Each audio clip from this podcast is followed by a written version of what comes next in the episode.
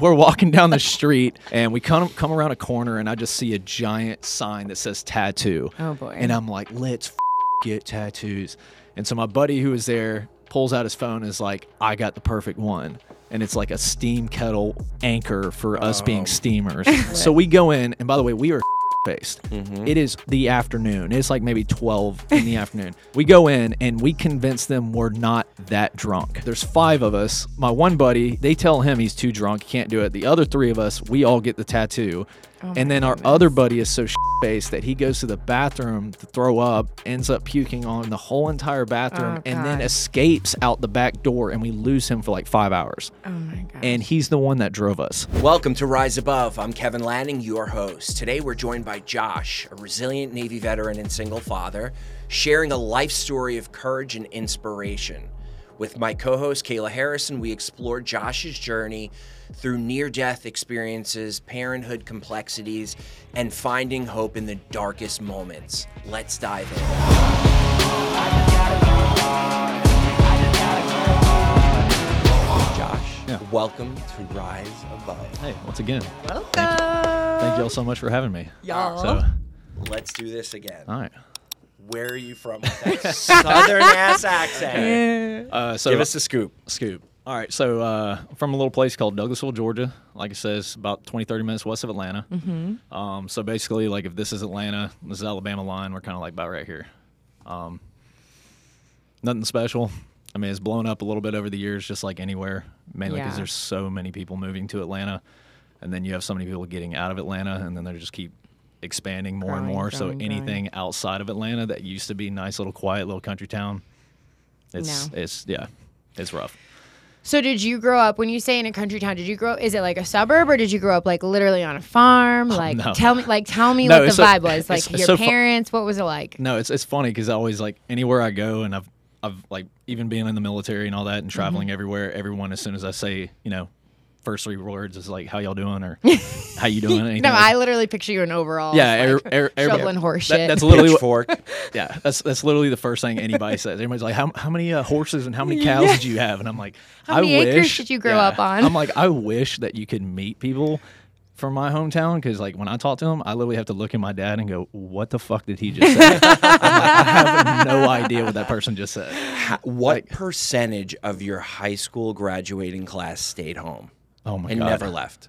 so many, really? so many. Wow. Like That's the same for mine. so like, like we we had this we had this conversation and um I feel so there was so many people who like I think it was like their grandparents like all went to the same school, Mm-hmm. all had kids at the same time. Mm-hmm. Those kids grew up, all went to the same high school, All had kids. all had kids same time. Yeah. Then their kids who I went to high school with all grew up together, got all, had kids at the same Yep. time, and they still never left. And like I get that, like I mean, I don't know. I've been away from family for so long that it would be great to be around family again, you know. But Mm-hmm. I just feel like that's not living to me. Like I would feel like it, you know, especially when you're like 20s, like get out there, go experience the world, do something besides like just stay. You're just stuck. There's in the just so much the world has to offer. So like much. it's so big. There's so much to do. There's so many more even if you just like, even if you just traveled the United States, I That's feel it. like yeah, you, you don't have to go be- overseas. Like no. just, I mean, I don't know. It's great. I think it's such a good education. But yeah, I don't know. Get out of Georgia. right, right, right. So, your family all still lives there, yeah, everybody still lives there. Um, and you're not close, or you are close with your family. I'm pretty close. Um, really, really close with my dad. Um, uh, a lot of my family, and like we can get more into that. Like, um, most have passed. Um, Some I don't even talk to anymore. Um, still stay in touch with my mom, my little sister, uh, and then my dad. So, but they're also there. My my parents they they live like 12, 15 minutes away from one another. But they're still in the same house. Like my dad's still in the same house we were in when I was three. Really? Yeah. So That's cool. Yep. So your parents split up Yeah, they divorced when I was six. when you were 6 Mm-hmm. and you said you have one sister. Uh, so I got a, I've got a half sister on my mama's side, uh, and two stepbrothers on my mom's side. And I've got a older brother who we were actually having this discussion earlier. Um, I have not talked. Well, I haven't talked to him in many years. I haven't seen him in exact in ten years this month. And uh, and then I've got um, stepsister on my dad's side. Okay. So family's all over the place. Yeah. Yeah. I mean, that's what That's, what family is. that's- that's you family, though. That's how it works. That's It's- exactly There's how it no works. such thing as a perfect ideal family anymore. I know like maybe two or three friends whose fa- like parents are still together, together, yeah. after all this time. yeah. But even when you talk to them, they're still like it's family. Everybody Yeah. still fights, argues. and It's Yeah. like nothing's perfect. Yeah. Totally. But you're like, oh, I can't believe. Oh, you're not divorced. You don't come from a no, I know home. it's like, like more holy shit. surprising. I know. Yeah. I always find that interesting. I guess I'm kind of like doing a little experiment with our guests Mm-hmm. because I, I like to see like everyone who comes on here has a story, right? And Mm-hmm. how they've risen above what has happened to them. But I kind of like to go back to the beginning Yeah. and see if there's like a, can you pinpoint where it started? The family dynamic. Right. And what was of that course, like? the Yep. family family is such a huge part of all of our lives when we're children Mm-hmm. because that's where we learn how to who to be, how to be. That's where Exactly. we, who we learn everything from. Oh yeah. What was what was it like at six years old? Obviously, you said your parents divorced. Mm-hmm. What was it like growing up in two households, going back and forth? Were you more so with your mother? Were you more so with your father? Yeah, I- I mean, it's never something easy because, you know, luckily they were, you know, close or close by. They lived close to each other. So um, it was like 50 50. So I did from six until I was 15. I did two weeks with my mom, two weeks with my dad, and just back and forth doing that. Um, Ah, that's got to be tough though. Yeah, because as soon as you start to get like, you know, comfortable at one home, then it's like, all right, pack up, gotta go, and then you go to the Yeah. next, and then you're there, and then you, all right, I'm getting used to this. All right, pack up, go back and forth. Um, And I'm sure they had different rules and like different way that, different ways to do things. yeah, it was different like- rules, and then you know, uh, my mom was just, I, I love. First off, I love my mama to death, mm-hmm. but you know, she just, it sucks because she just like ran my dad down the road, just Mm. always just trash my dad, trash my dad.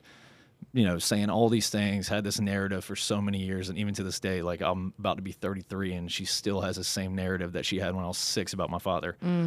And uh, one of the biggest things I um, I hold dear to myself and I admire my father the absolute most for is my dad never ever even to this day has never badmouthed my mom. Wow. Never said a word. That's huge. No, that's and uh, he just always anytime anytime you know my mom would drive me nuts or something was going on or anything saying all this my dad would just be like well you know it's your mama uh, I don't he's like I don't Mm. that's a strong man. he's like I don't know what to tell you it's just your mama you got he's like it's the only mama you got so mm. Papa Norton. Good job. Yeah. I know. If Seriously. you're listening, I'm like I want to good meet him. you've met job. Pa- you've met Papa Norton Your dad is a savage. Yeah. He is Yeah. old school, super old school very old southern yeah Yeah. Yeah, good, very good dude. yeah They Solid. don't make them like that anymore. It's tough to find a, an old Southern gentleman like oh that. yeah I respect that a lot. Not, I mean, listen. No, you- that's hard. your your mother. I'm so sure hard. is a wonderful, wonderful lady. Yeah. And Mhm. sometimes some people just don't know how to express certain feelings, or Mm-hmm. um, you know, how, you don't raise you know raising a child especially going through a divorce like that with you that was her first time experiencing that it's Oh, yeah. not like it was something that she had experience with already Right.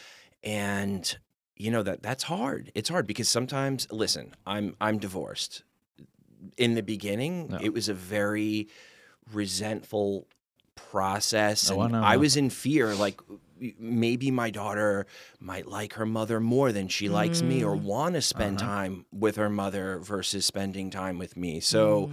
some people sometimes just don't know how to express that Yeah. and um you know but i- they did the best that they could. Oh of That's the hard thing about being like, as I became a parent, it, like I finally realized that my parents were humans and like they were young humans just yeah. doing the best they could. Yeah. Yep. And like nobody has any fucking clue what they're doing as a None. parent. Like you re- yeah, none of us. you realize they were our age now yeah. doing this shit. Yeah. And you think like they got everything figured Right. out and all this. No, and- I thought and they then- were like these like all knowing Yeah. beings. And I'm like, I have no fucking clue what's going on. Exactly. And Stop you realize, sure. like, holy shit, I'm their age now.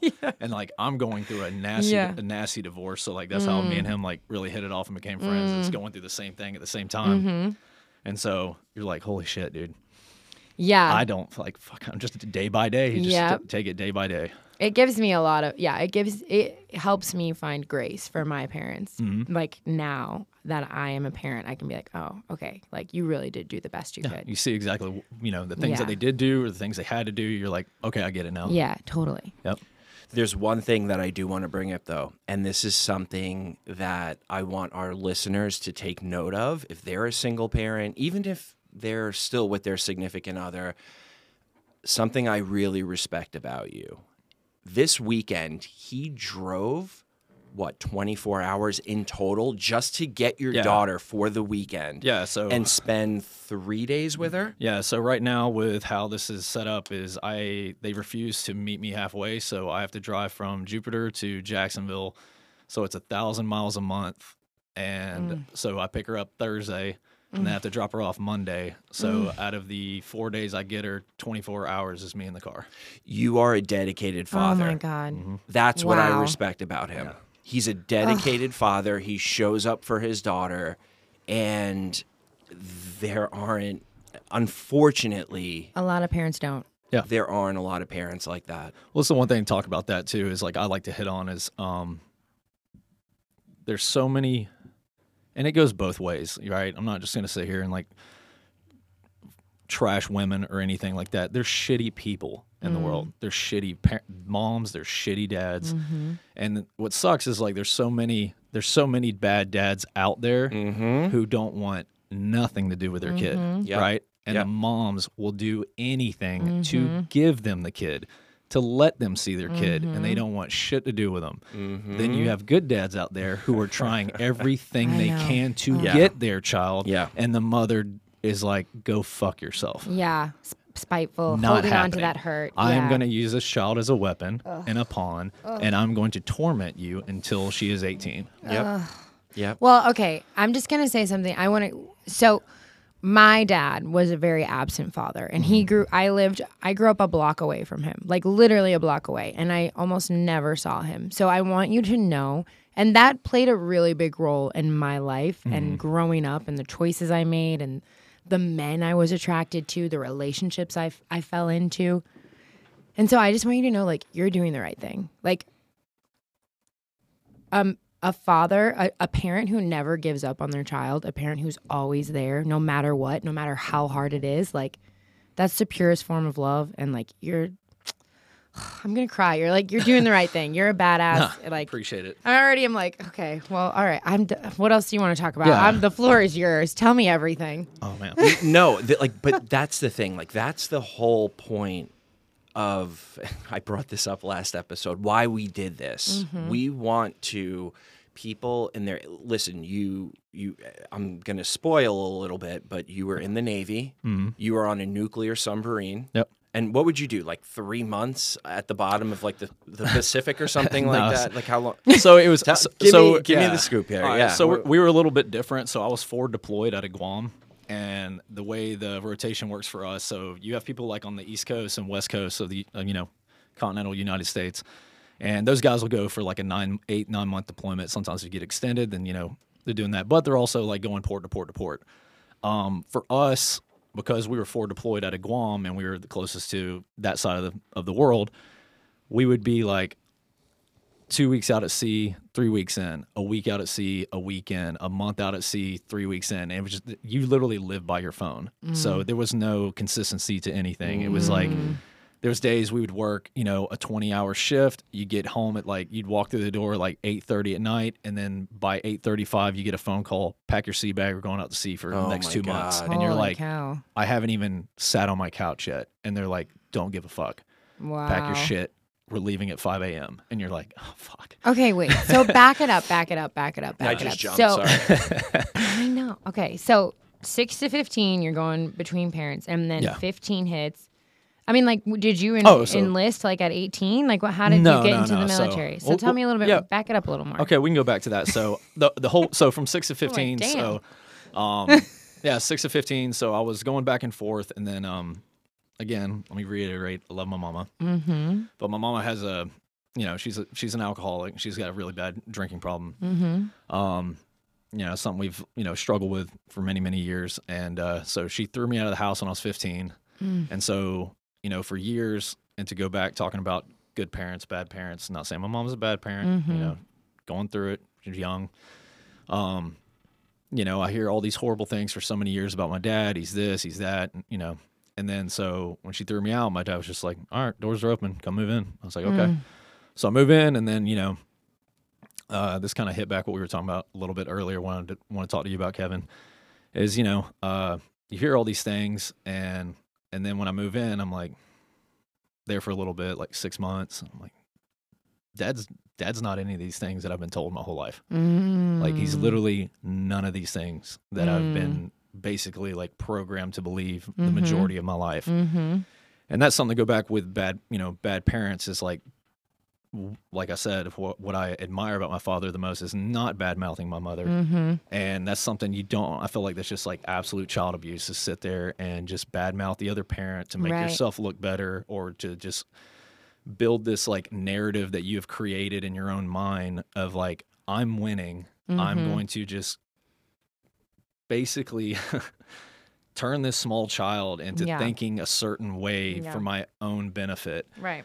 About When- the person who helped create them. Yeah, and then at the end of the day, I mean, it took years to figure that out, and then you realize, oh, okay, none of that was true. Mm. So with kids, you know, if your kid is being told that by the other parent or whatever, you know, over time, one thing my dad's always told me, and that's what's helped me right now with going through my my divorce is time goes on, people get older, kids grow up, Mhm. and at the end of the day, that's that's the truth life. eventually The truth out. comes out. Mhm. Kids will figure it out for themselves, and uh, it sucks right now, you know, because you Mhm. know you're going through that, or if there's people out there, you know, listening going through that. With Mhm. me, you know, I'm included going through that. You know, it'll get better over time, and that's something I have to tell myself a lot. And I and I, I re- reference my dad a lot because like he's he's literally who I go to and seek advice for, and I, you know, I I really don't know anybody else truly that can like calm me down or just give me the best advice because he's just been through it all, and he's you know he, he just has the best words of wisdom ever Mm. and you just listen and I have to take it back and think about it for a few days and I'm like all right this you know when times get rough and times get down I Mhm. just think of the certain things that he says and I'm like all right it's, it's gonna be all right it's gonna be better Mm. it just takes time Mm. There's no better knowledge than life experience. Yeah. 100% Right. Right. Wise, older. Yeah. Just been Yes. there been through done it. it. Yeah we always talk about like how important it is to have a mentor or have someone who is kind of like been on a journey and Mm-hmm. that you're on or, or whatever just like someone who can help be a guide like Mm-hmm. and how lucky i mean that's a what a blessing that it's your father Yep. you know that's that's and what's amazing and what's aggravating about it too though is uh that is your father my well one it's your dad and you never want to hear shit your parents have to say you're Right? like you don't fucking know what you're talking about i know but when I say and I'll if he hears this he knows I'm admitting it oh he's definitely gonna hear it um he has never been wrong about anything I have done in my life. He's shaking his head right when, now. when I say He's like, oh yeah. every fucking thing he has said is always been true. Mhm. Even when I fight him tooth and nail, I'm like, you don't know what you're fucking talking about. In the end, I'm like, fuck, he was right again. really Every like okay give me an example All right, for example, like, all right, growing up, you know, and this is a probably like a stupid example. that's okay but come on growing up, you're like, you know, friends are life, right? Mm-hmm, so I remember in high school, it was like, friends are life, friends are everything. Like, they Mm-hmm. meant more to me than anything in the world. It's like, oh my God, I've known them since I was 12. Like, Mm-hmm. we're going to fucking be friends forever, da da da. Dude, the moment I got orders and got shipped overseas, all these motherfuckers cut me off. no None of them talk to me anymore. I would reach out to them constantly through phone calls, Facebook, because it's like I think before Instagram and all that. Dude, Messenger, all this, and all I'd get excuse was was like, "Oh, well, we don't know what time it is over there." I'm like, "Motherfucker, a message doesn't give a you shit what time it is. you can fucking respond send it. I'll whenever open you it want." when I open it. yeah, and then and then like, and he always told me he was like, "Son, you ain't got no damn friends." He's Ah. like, "You got acquaintances." Oh my god, He's he like- said that he knew. he knew, he told me this shit when I was like 15, 16 years old. He was like, "Son, when you get my age and when you get older, he's like, you will be able to count maybe on one hand Mm-hmm. how many true friends you have." Mm. And to this, and now Damn, he's I can count on one hand how many people I can literally call up right now Mm-hmm. who would stop everything they're doing to give me the shirt off their back Mm. and give me a home and do things for me. Mm-hmm. And it took years of fighting him on that, not wanting to believe it, and then that shit hit home, and I was Mm. like, "Damn, right about that." Dad was right. Yeah, it was right. Mm. Yeah. That and then like the military, you know, I didn't want to do subs at first. And he was like, I was like, I want to quit this. I want to go do something else. Da da. And he's like, I'm begging you, don't quit. It's gonna work out. It's gonna be good. Mm-hmm. sure shit I did I did that and then you know yeah it sucked and we can get dive more into submarine life if you want but you know it was great and to this day uh, I think it was a blessing because the, the the brothers I made in in there I still keep in touch with this day and they've done more for me than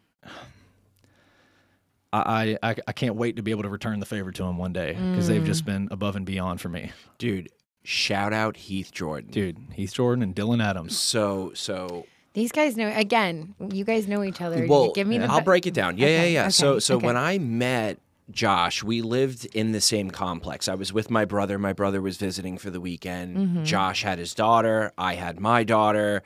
Instantly, they're the same age. So him and I start talking.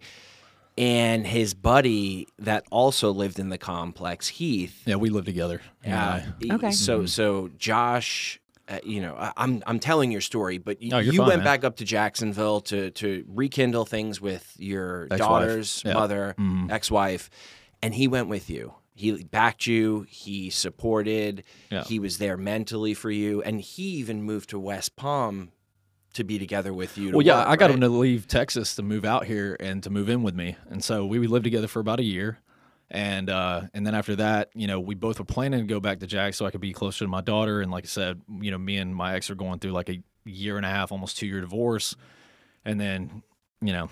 She ended up persuading me to come back in and like let's fix this, da da da da da, and that turned out to be a complete total shit show. But you know, moved back, and then uh, he he moved up there with some old Navy friends and was living there, and then now he's you know he's trying to finish up firefighter school right now, so he's still up there. Mm. So Heath, you were in the Navy with. Yeah, so uh, my guys- buddy my buddy Heath, we were on submarines together. My buddy Mm-hmm. Dylan, I live with right now, uh, we were both on submarines together, so it's it's kind of funny. Mm-hmm. Like a tight bond. oh yeah, this camaraderie, yeah. I, am like jealous of it. I have friends, but Mhm. like you, I don't know, like no, we just always stayed Heath in touch. I mean, I'm and sure Dylan, like, like, serving and like putting your life. yeah, Oh, being on like a different kind of. Well, I told him it was funny. It was like I was like, cause like being on the sub and you're stuck in a fucking steel tube for you know four years, Yeah. and then you just build this relationship Yeah. or brotherhood and camaraderie Yeah. with these guys. It's just you just Yeah. go through years of literally just eating a bag of dicks together. so, like that bond is just. I, I can't Yeah. explain. I mean, it's like anybody. Most most people in the military. I mean, you know, it's not just Navy and subs like I'm talking about. There's so many other branches Right. and guys that like actually do combat and are in the shit and done way more than we ever have. But um, us more is like to me. I mean, you're volunteering to go into an underwater prison, so it's it's Mm. psychological. So you just have to be mentally tough to. I mean, your mental game has to be strong to do that. It's not so much physical. It's just all mental. So How many were there of you on a submarine? so uh, without any riders and stuff like that, I think it was uh the regular crew was like 140 to 150. How many females? Zero. Yeah. they can't, or No, no, they just so, don't. So when I was in, um, so I got out of active duty in 2016. So January of 2016, the Navy implemented having female enlisted go on submarines. Nothing against women. I think it's the stupidest fucking decision ever. Because you put a bunch of dudes in a steel tube, it's already hard as shit Yeah. with berthing, using Yeah. that bathroom, trying to figure out how to live. Everybody's at each other's throats because you go 30 plus days with no sunlight. You're doing the same thing at the same time with the same people every fucking day over and over. So tensions get high. And then now you're like, let's throw women in the mix. and I don't know about you, but there's plenty of there's plenty of examples after this happened of what do you think happens if you put men and women together and shove them in a steel tube and put them hundreds of feet underwater for months on end. Yeah, there's pretty much only one thing I can think Yeah, of. that one thing you can think of. yeah, and then The ugly and then, ones start looking hot. bro. Me and dude, me and Dylan, Shame on you. Bro. oh my god. bro. Me and me and Dylan, yeah, me and Dylan were in a a locked room, right? We were in a, we were radio men, so we were in a uh, what's called a skiff. So we were in a locked room together. Let me tell you. So after like sixty days of being in a locked room with him, fucking eight hours a day, he started looking good. so oh, You're like a real pretty woman, pretty I man. I love that. I love that. Before I jump into more of the Navy questions, I'm sure Kayla's going to want Well, you I to go guess- back a little into I how mean, you I got guess- into the Navy. Yeah, Oh, yeah, wanna yeah, yeah. Know, like, So you so you turn 15, your mom kicks you out. You start you move in with your dad. He's waiting there for you with Mm-hmm. Yeah. arms wide open. You start to develop a deeper relationship Yeah, with like super super close with him. That's Mhm. awesome. And then yeah, so like what happened? How did you get into the military? So How did I, you what uh, happened? Tell me. Yeah. So I, I, I I'm not gonna say I went to college. I was enrolled in college, and uh, so my my older brother went to a college in Tennessee, and because of him, like you know, I idolized him as a kid, and so I was like, all right. Was he with your dad at the same time? Like no, did he, he lived with his mom the whole time. We like Okay. we rarely saw him, um, but he was going to college up in How much older than you? He's like uh, three and a half years older than Okay. me, and uh, so he went to this college in Tennessee. So I was like, okay, I want, I'm, I got to go where he goes, and Mm-hmm.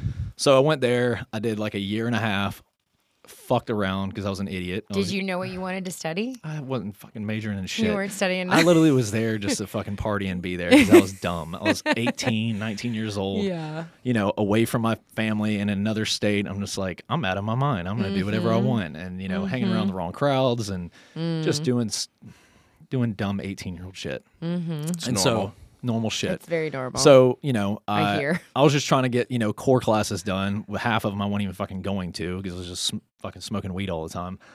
and uh, and then uh, one day, my I'm sitting on the couch and there's a knock on my door, and I open the door and it's my dad, oh shit. and he goes, get he goes, get your shit, put it in the truck, and you're going the fuck home. And I was like, God damn it. He's right again. So come to find out, he figured out what my GPA was. Uh-huh. the fact that I had not been going to class, and then I had like a million parking tickets because I was just, you know, I didn't pay Being for shit. an 18 year old kid. Yeah. So he's like, pack your shit and go. And I was like, okay. Well, I already had my mind up, mind made up at the time. Like, regardless if I graduate or not, I was going to join the military. Mm-hmm. And so as soon as he was like, all right, he was like, so I'm going to give you till the summer to work with me. And if you don't figure out what the fuck you're doing with your life, he's like, you're getting the fuck out of my house. And I was like, okay. And Tough love. and that's honestly the best advice or best uh, thing he could have ever done to me because I was like, okay, well, I'm going to go join the military. And I immediately went back to Tennessee, went to the recruiter, and I always wanted um do like army or something like that. Mm-hmm. And he begged and pleaded, like, please just go talk to the Navy, go talk to the Navy. And I was just like, dude, it was I your was- dad's call? yeah, and I was like, I don't want to fucking talk to the Navy. I was like, I want to go shoot shit and do cool stuff. And then I went, and of course, that day, every recruiter was closed but the Navy. And I was like, damn it. God I was thing. like, this might be a sign. so I go in there and start talking to him, and then sure as shit, like a couple months, uh, hell, like a month later, I signed an eight year contract, went submarines, Jesus. and then um, Eight year You're contract. 18 and you signed an eight year I was contract. I was nine, I was nineteen. Oh, sorry. Yeah, no, I was- 19. yeah, yeah, You're big so difference. mature. Yeah, anyway, no, but I, I turned 20 uh, right before I went. So I went Mm-hmm. to boot camp in June of 11 and turned uh, 20 in April. And um, but yeah, uh, when I went to boot camp, I was like the old man there at 20 because like 80, I think it was we had 90 guys. I think 80 percent of them were 17 and their parents signed off on them to go. Holy sh- Yeah, so I was in there with literal children, Wow. even though I was still a child. yeah, but obviously. Yeah. 17 year olds act like Even fucking more of a chi- ch- child Oh my God. at 17. That's wild. ridiculous. Really quick, I want to pause there Yeah. for one sec. I want to go back because we were talking about this in the last episode. Mm-hmm. Your dad giving you that ultimatum Mhm. Yeah. Yeah. Oh, I'm glad. Yes. do something Mhm. or get the F out. Yeah, and so J- So, so that's tough love. We were talking about that. So our, Not our being last, an enabler. Like, Yeah, what a I was gift just about to say is. that. Not so what we were talking about on the an way down here, Exactly. and not enabling. Which there's so many people who enable their children, Mm-hmm. and that's why so many people never correct any of their faults or try, or grow as a human being is Mm-hmm. because their parents are just constantly enabling. And I know so many people who have done that, and that there's people you know in their 30s plus Yeah. who are still the same like they were in fucking I don't Right. know junior year of high school. Right. No emotional growth. No like self awareness. None. Yeah.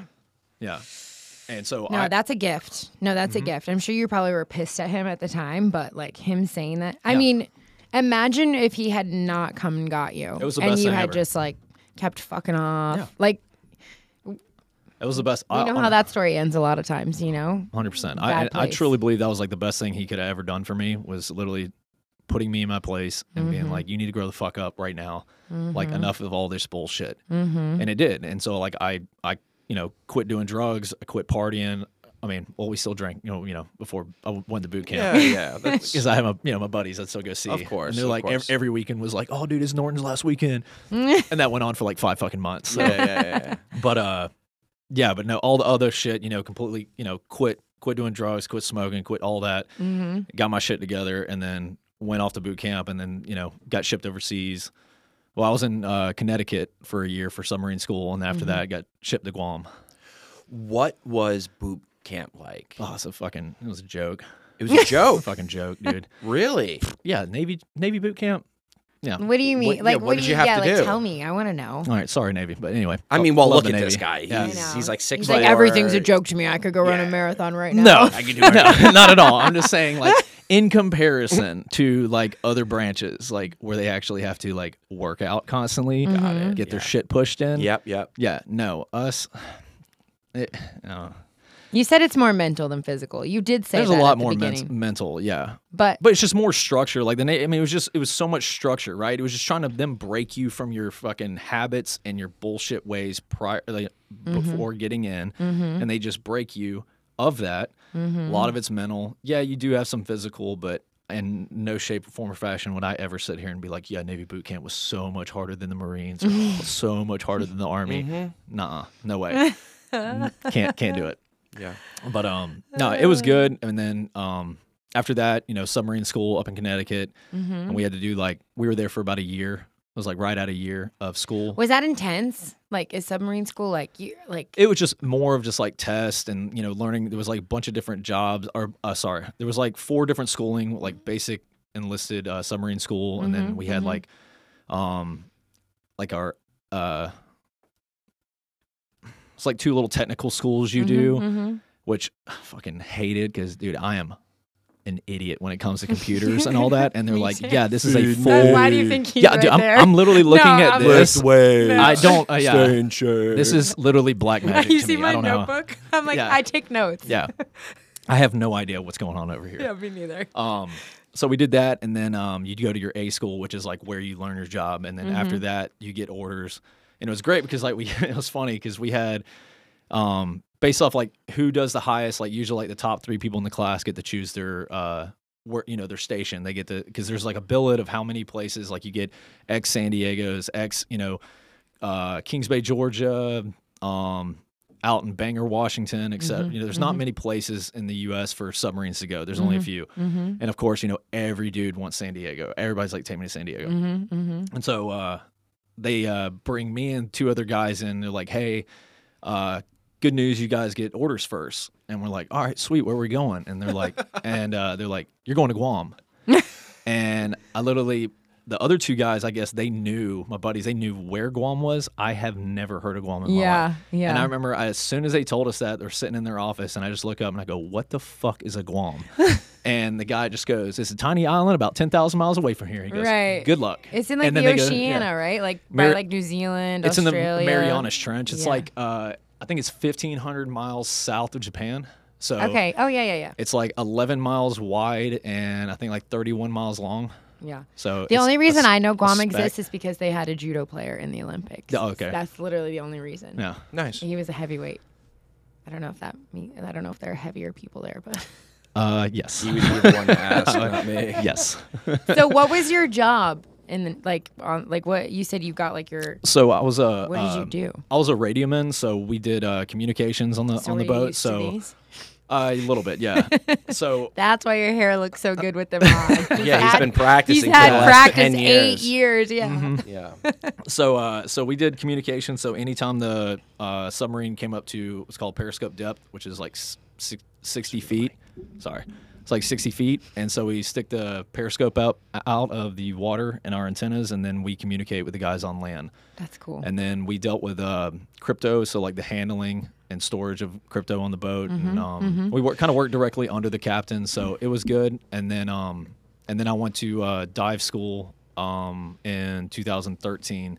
Uh, it's not it's it's not the same as the Navy divers, but we do it's like we do just the scuba portion Mm-hmm. before the guys go into surface supply diving. So like you know underwater construction, etc. Mm-hmm. Um, we just do the scuba portion and then we go back to the boat. And so we were just scuba divers on the boat. So it was like a collateral du- cool. collateral duty, but it was still cool. You know, diving on a submarine, getting under it because not everybody else. There's only like three of us that were divers on the boat. That's cool. So that was cool being able to dive under a sub and you know just I love scuba diving. just to be able to say you did. We were that. Mm-hmm. talking about this earlier before we started, but I got certified. It was like it was one of the things that I wanted to do when I moved to Florida because I grew up in Ohio.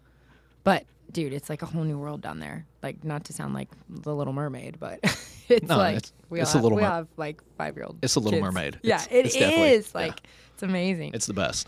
Okay, so I don't want to keep. I don't want to like. But tell me your best Navy story, like the best. Don't like. Tell me the best story. Okay, what kind of Don't story? hold back. What kind of story? Well, what Something just popped in your head just now? Well, 'cause Give I have- something what just popped Okay, in so your I- head? Badass, exciting, maybe near death. What? Um, no, just tell me, me- your ba- your favorite Navy story. Your favorite. well, I can definitely tell you near death from from diving, but that was outside of the Navy. Give us a We Navy can- one. we can Give get us to a that. Navy one. We'll get there. Oh well, it's gonna be it's gonna sound dumb to say this, but the vast majority of my stories were all of us getting completely shit faced. Okay. And uh, um, I know one is all of us getting matching tattoos out in San Diego one time. Really? Uh, yeah, that was great. What is it of? What- Can I see it? It's so dumb. Okay, I, I can actually tell, I can tell the story. no, you don't. so okay, yeah. He's like, all right, So, I gotta go to another one. uh, Never mind. well, no, it all, it all, no, it, it no, this story is going to integrate with that. So, um, one of our buddies re-enlisted, so everybody went out, and then um, one of my buddies. So we have, and this also I can kind of like tell you a little bit how the submarine life kind of works. So I'll start with that and then go right back into it. So you have your normal work hours, right? And then every three days you stand duty. So when you stand duty, you're on the sub for 24 hours, and you can't leave and you have to stand watch in the middle of the night, usually twice, and it's four hours long. So sometimes like eight hours. So you would work all day, and then you'd have duty that same day. So you'd work, and then you'd have duty, and then you wouldn't leave the boat again. So you'd be there basically every three days for like 36 hours, if that makes any sense. Mm-hmm. And then you would be off going. So then you'd work the following day. So you'd be back still on the boat, wake up at five, do a full another work day. You haven't gone home yet, and then finally get off, and then go home, and then the next day you went back to work. You were oncoming, so then you had duty again the next day, and it was like that Sheesh. constantly. So you cannot fuck up on going to duty. If you were drunk or late or whatever, they would just hammer the fuck out of you. So, buddy reenlists, big party. Everybody goes out. Everybody drinks all night. My buddy, uh, who's actually my my recruiter right now, uh, he gets fucked up. Doesn't show up for duty the next morning. Uh-oh. I get a phone call from my chief and he's cussing me out first thing in the morning. It's like, I know you fucking did this. I know you were with him. I know it, you motherfucker. culprit. Where is? Because we were inseparable. Like if he was out, I was out. If Right, anybody was together, we were together. So sure shit, he gets in trouble, goes to captain's mast, which is basically like you don't want to go to mast because you can lose rank, you can get kicked out, lose money, etc. Mm-hmm, So we go to mast and they make eight of us sit in behind him at his mast in front of our captain. Oh, So the captain restricts him for 60 days to the sub. So cannot leave, can't go home, can't do shit. so six, 60 60 days. fucking days it's he's a prison sentence. prison. So he's stuck. Oh my gosh. Basically, like go to jail for two months and you can't do shit. So he's stuck on the boat. oh jeez. And so at his mast, he's like, I would listen. never drink again. So at his mast, he's like, all you guys are. You guys, he's like, I like you guys. You guys work hard. You know, you're a bunch of hard workers. He's like, you guys just like to steam. You know, you guys just steam a little too hard. You're just a bunch of steamers. So stupid. So oh boy, I know. Where we this get is to, going. so we get to San Diego and we all so he like he gets off gets off restriction so we're like we're going out so we go out day drinking immediately Unbelievable. I have so many issues with this thought process. Un- I, Yeah, I can dude, we kind of were- relate though. a dude we were bit. like 22 at the time you know we have more money than we know what to do with Right, We're- none of us are married Kings of the world. none of us have kids yeah, let's Yeah. get fucked up again. we're in Yeah. San Diego Yeah. we're like let's just 100%. fucking yeah so we go out, you know, we immediately get kicked out of a bar like usual because one of our buddies is just so obnoxiously loud from doing Jaeger bombs at like 10 a.m. and so we're walking down the we're walking down the street, and I think I I want to say we were in like uh, might have been in Pacific Beach or somewhere like that in San Diego, and we come come around a corner and I just see a giant fucking sign that says tattoo. Oh, boy. And I'm like, let's fucking get tattoos. And so my buddy who was there pulls out his phone and is like, I got the perfect one. And it's like a steam kettle anchor for us being steamers. Because our because we've been joking about this because my captain called us this. Called your steamers. So we Oh, go. So we go in, and by the way, we are shit faced. Mm-hmm. is fucking like the afternoon. It's like maybe twelve in the afternoon. We go in and we convince them we're not that drunk. Of course. And so there's five of us. Two of my one buddy, he gets. They tell him he's too drunk, he can't do it. The other three of us, we all get the tattoo. Oh and then our other buddy is so shit faced that he goes to the bathroom to throw up, ends up puking on the whole entire bathroom, Oh, and then escapes out the back door, and we lose him for like five hours. oh my god. And he's the one that drove us. oh. So we're Oh, so we're in there, and we all get this stupid shit, which I love, but it's this anchor right here. I see it. Right. It's a good thing it. you explained the story Still- before I saw it. Yeah. so I- still to this day, it's my favorite tattoo probably I, I've ever got.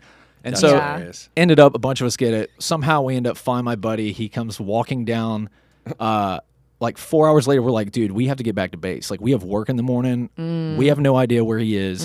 Shout out to my buddy uh, Quinn Butler, and he comes walking down the street with his shirt on inside out and backwards. he, he would always, every single time we go out, he would always lose a shoe.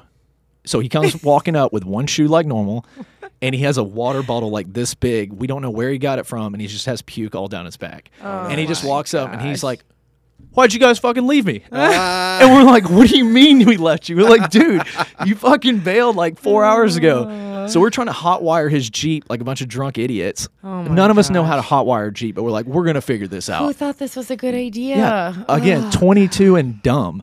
So he comes. We get we get uh, we get in his jeep. Somehow make it to base, and then the next morning we wake up and we're laying in bed and we're just like, dude, why does my arm hurt so bad? And we have no oh, idea. And I look down, my arm's wrapped up, blood's all over my sheets, and I'm like, dude, what the fuck did we do? And I look down, I'm like, oh my god, we, we got, got tattoos. tattoos Oh last night. And then we all start laughing, and then, dude, our like she found out and just ripped us a new one the next day for like eight hours. That's, Oh, It but you all showed up for work. Oh yeah, yeah, always. That's- dude. I can't tell you how many times that we would get like forty-five minutes of sleep and be running Ugh. down the pier for like quarters on the pier, literally like putting on our fucking uniform, running, and then like stand in line and be ready. Like er, there's so many times. It was so dumb. But again, early twenties. We've all well, I haven't been there, but I Ameri- know he's been there. America, this is what your armed forces is doing Taxpayer. in their spare time. That's what- Taxpayer I do want to say dollars thank you for your service, but now Going- it feels like a little Going to work. inappropriate. so all right so so to keep it in line with Yeah. the pod Hey, Rising exactly. above. Sorry for like. um, no Well, uh, what- hey, no, I wanted to hear the story. we did. I asked. We did rise above. no we you guys I would did. say we You rose did. above that day. You yeah, did. you um, you got the job done. Yeah. so what was it like being on a submarine for that long like what did it do to your mental health I, Mm-hmm. tell me about that i want to understand did it deteriorate your mental health did Mm-hmm. it um, make you realize that you know did you guys have places to go and people to talk to did the military provide that for Mm-hmm, you W- what did that look like yes and no. So it's like it was it was really rough. Um and this is something I've always told people is like you get shoved into a steel tube and put under, you know, hundreds of feet underwater for months on end or however long. You don't you're not you're not the same person you were when you went down, mm. right? From the beginning. And it, it is a mental game. It's rough. I mean, you know, imagine just being locked inside somewhere. Like, okay, mental health in general. Look at how much mental health was happening to people, like at COVID, like being locked mm-hmm. inside all day, can't mm-hmm. leave your house, can't do anything. oh that's nothing compared But to I'm saying what you like guys were going Yeah, yeah, but I'm saying like at least you got to see sunlight. You can go outside, whatever. Like Right. we don't have that. It's like once they shut that hatch. I literally can't imagine that. Yeah, I can't so- imagine not being able to see the sun. yeah, once they shut the oh hatch, Oh I mean, gosh. hatch is shut, and that's it. The only thing we saw was a screen of whenever the periscope was up, and you look out and be like, "Oh, look, sunny day," or "Oh, look, it's raining." oh, Oh through my a screen God. So we would joke, and we would all huddle around the the TV, and we would all be like, "Dude, you trying to get a tan?" And we'd all sit there and be Oh like, my "Dude, soak up this tan right now." yeah But um, yeah, no, there was a lot of people. You know, unfortunately, um, there was a lot of guys. You know, it, and it sucks, but uh, you know, we had a lot of guys who had like, you know, suicidal ideations. You know, there are guys who have taken their life and, um, you know, military life in general. That's why, you know, it sucks. There's like 22 veterans a day that kill themselves and it's like a real problem. And there's, you know, yeah, they have programs out there, but there are a lot of guys who, you know, um, they feel weak or, you know, they think it's hard for them to go talk to somebody, you know. They don't want to feel like that weak person to go, "Hey, I have a problem. I need help." Yeah. Um, but yeah, once you know, being on the sub, uh, there were plenty of guys who would like have you know full blown like mental breakdowns. Yeah. I think too, like probably especially for men, right? Like this is such a mm, it's such a taboo thing in our society. It's gotten better for sure, but like it's I can't even imagine being on a, in under uh, hundreds of feet underwater, not being able to see the sun, being depressed, being in the military, which is already like a very like strong like Yeah, suck it up. yeah, deal suck it. up type mentality. Yeah, like being able to like cross that line and go talk to someone. What do you think that there needs to be changes made? Do you think that they could do a better job of offering services or um like get I don't know, maybe even prior to like a certain type of training to like prepare you for that kind of mm-hmm. mental anguish because that's Yeah. I mean, like you said, it's like a prison, and Yeah. but you didn't. You're not. You didn't do anything wrong. You're trying to serve No, your no, no, country. yeah. so that's Yeah. like that's fucked Well, up. and a lot of guys too, like myself included, like you have no idea. Like I remember when I chose it, it was like I knew what submarines were, but I had no fucking clue. You're just Right. like, oh yeah, I know what that is. right. And they're just like, okay. And you Right. fill a billet, and they're just like, checking the box, got another one. And then you get down, and you're like, oh shit, I had no idea. This it was is like really this. hard. Yeah. Yeah. And there's a lot of people who like quit, or you know, um, unfortunately, will you know claim like again su- suicidal ideation stuff like that. And they're like, dude, I have to get the fuck off this thing, or I'm gonna go nuts. And there have been people who have gone nuts. Yeah. Um, Was there is there is there a jail in there? So if someone acts up, let's say, and you're at the bottom of the ocean Oh, and you can't come up, and someone does something really bad, is there a jail? No, there's nothing. Like, dude, it's too Oh, small. okay. It's way too small. Well, the, the one I was on, so I was on a fast attack, so it was like 360 feet long. Um, so you had like the forward section, and then you have you know the reactors in the middle, and then you have back aft, which is the engine room. And the reactor is part of like the whole engine room. But How it's many a whole guys are on there? It's like 150. But if we were like, Oh say, if we were God. deployed and you had riders and stuff, it was it'd be like 170.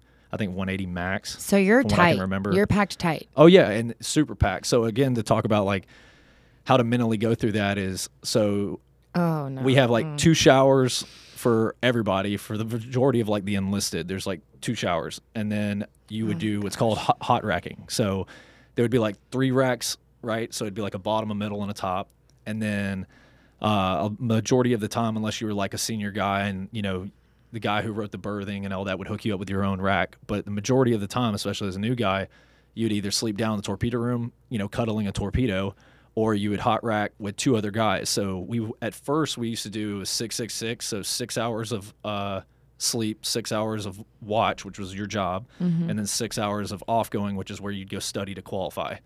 But the moment you get out of the rack, the next guy gets in.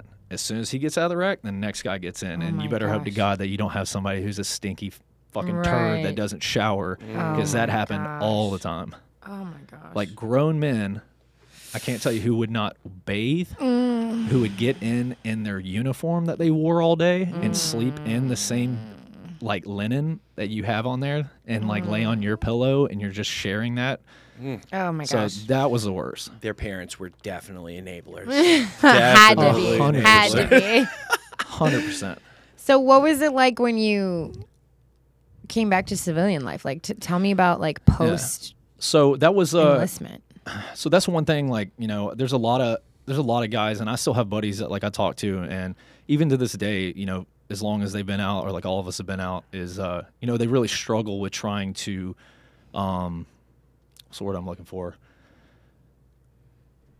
trying to like Adjust back to adju- life. uh, adjust back to life uh try to you know Bridge back to life, almost. I, god i hate that i'm forgetting this word it's killing me right now but um Just like acclimate back to being a civilian. acclimate and like just to be able to like talk and communicate with most people, it's it's mm-hmm. kind of difficult mm-hmm. because like we're used to such a certain uh, lifestyle, mm-hmm. and then to try to because there's a lot of things we say or do, and then like you talk to people who've never been in or never served the military, and it just goes all branches. Like you can meet anybody, even to this day, anybody that's like been in the military.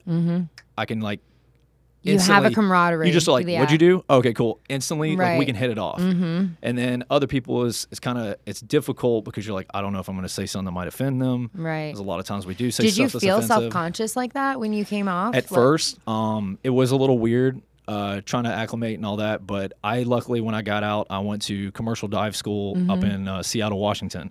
And so the vast majority of all those guys that were there was all it was majority was all guys, um, and all pretty much all of them were all ex-military. Mm-hmm. So that really helped, like me especially, was going from military with nothing but dudes right into basically military but minus the uniforms with nothing but guys. Right. So we all hit it off great you know, especially like on the weekends if we hung out, you know, guys would swap stories, kind of help with each other Yeah. Mm-hmm. mentally, getting through things like, you know, you know, especially like what are you struggling with, or you, you Yeah. know, so that that helped a lot for me. You found your tribe. yeah, so you, you Mm-hmm. know you find other people just like you, and you know been through similar stuff that you have, especially Mm-hmm. like you know mental mentally. That's the biggest thing, and Mm-hmm. so that helped. That helped tremendously doing that, and then um, for like the next five years was doing underwater construction, and you still worked with a vast majority military guys, and so Mm-hmm. that that really helped a lot.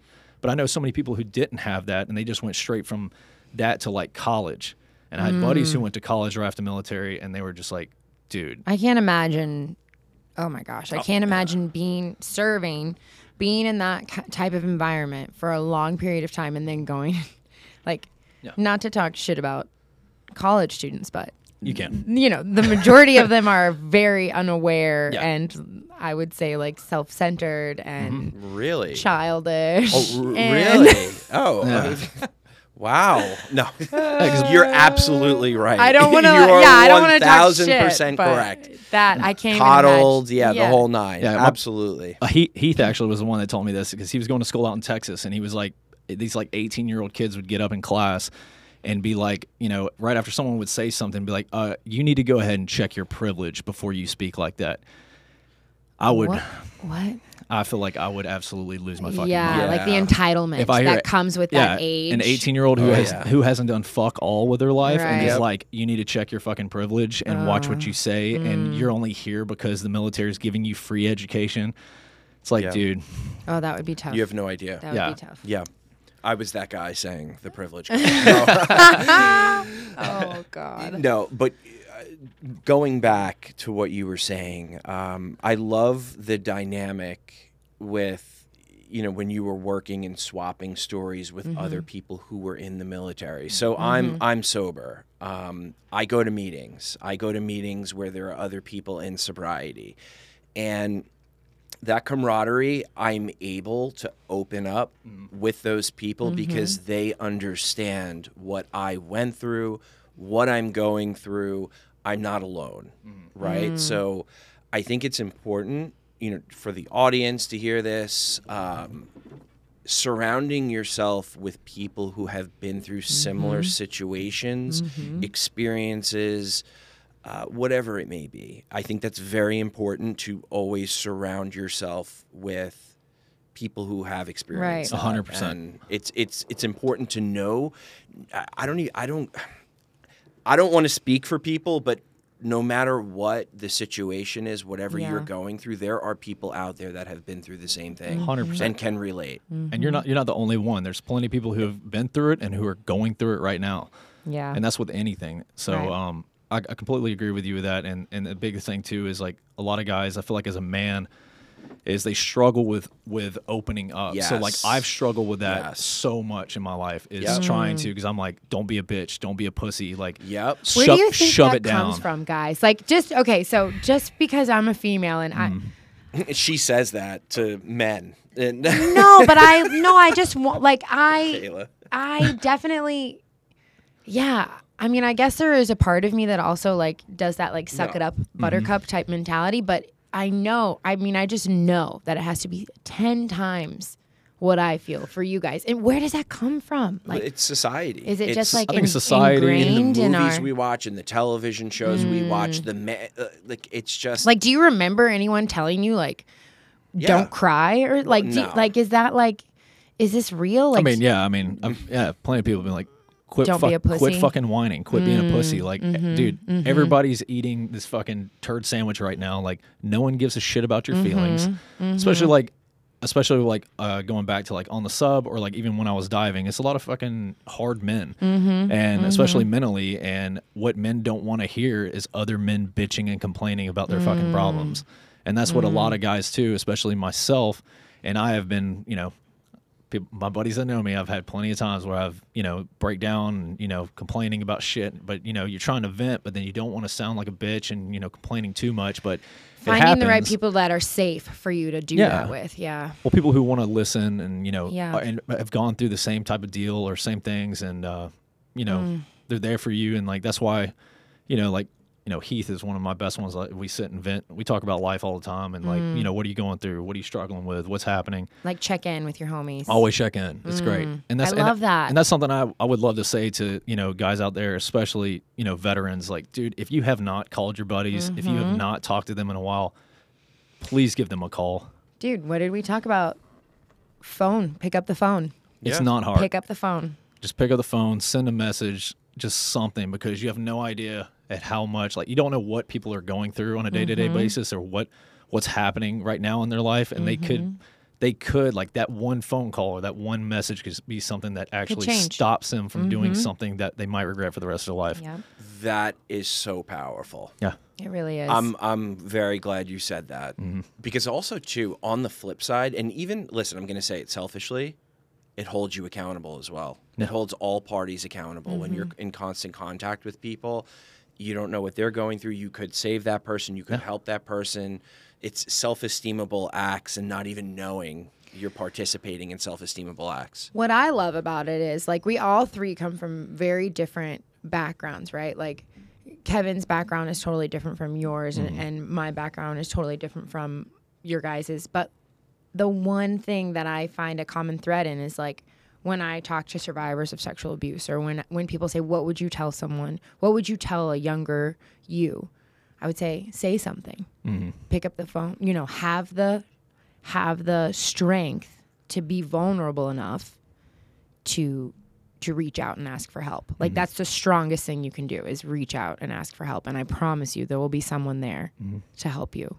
Like whether you believe in God or what if you're spiritual, like that that act I truly believe like has power in and of itself. And I think for a lot of people, that's the hardest. The hardest step is Yeah, Oh yeah. asking. Oh Like, yeah.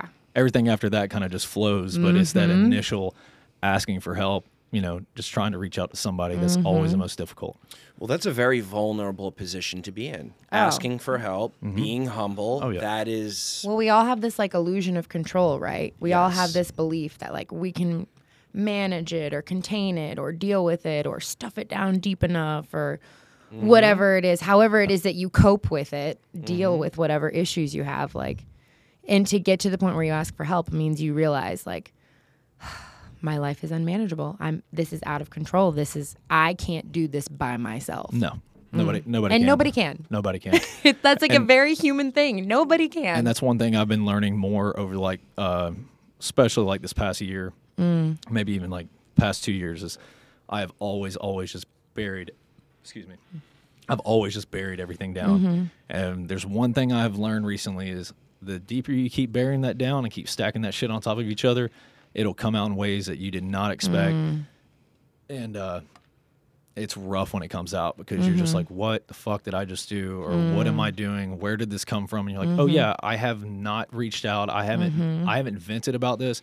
I haven't talked to anybody about this. It's I've just up, been built up. burying this Mhm. emotion deep down and then it can just come out in any way. And you just, Mm-hmm. when you least expect it. Yep. And then and then you have to sit back and reflect and go, oh, okay, that's why that happened. Right. Either you come to the realization that your life is Mm-hmm. out of control and you need help, or your life makes it a realization, like 100%. from your actions, from your choices, Yep. from like you said, it's just coming out in ways that you didn't even think were possible. Mm-hmm. Yeah, we've I've been there a million times. So you were talking a little bit about like going from the Navy to going into commercial diving, and you've talked a lot about you had men in your life, but you have a daughter, so I'm assuming eventually you met women. yeah, once. and you talked about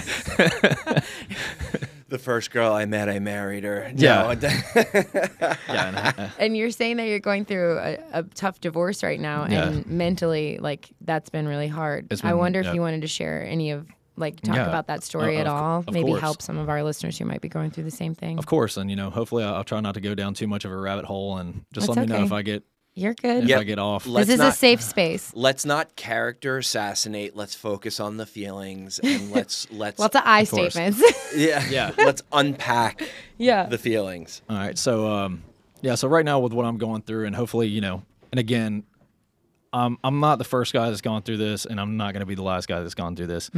Or women or anything. Plenty of people have gone through this, but um so um in 2021 me and my m- me and my ex we split and we were going through like a year and a half divorce. It was a nightmare. It was rough, you know, lawyers, everything just fighting constantly. And then uh we decided to try to you know work things out and get back together so we did and then i left you know west palm moved back to uh, towards jacksonville um, we got a house luckily we were just renting and didn't uh, didn't buy one and so moved back in finally you know was with my daughter you know we're struggling just like most people nowadays everybody's struggling. So i was working three jobs um, she was working part-time on the weekends that was it and then basically like staying home with her daughter.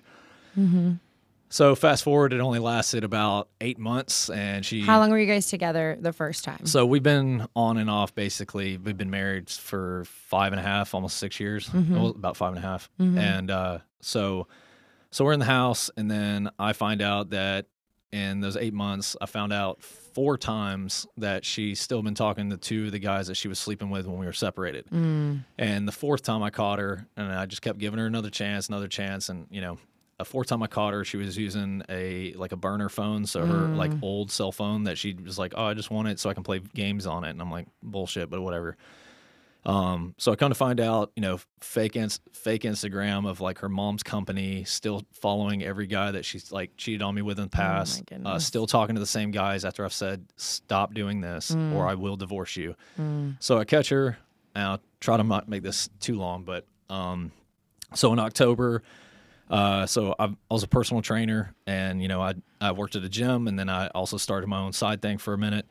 So I was getting ready for work, and I was leaving the house at six o'clock in the morning. She was in the sleeping in the spare bedroom, and as I cranked my the moment I cranked my car up, her Bluetooth linked to my phone or linked to my car, and it was another dude named Brock coming through my phone uh, through my car my and I could hear his voice and see his name through the through the car. oh. And she's trying to call him over at 6 a.m. while I'm going to work and our daughter's sleeping in her bedroom.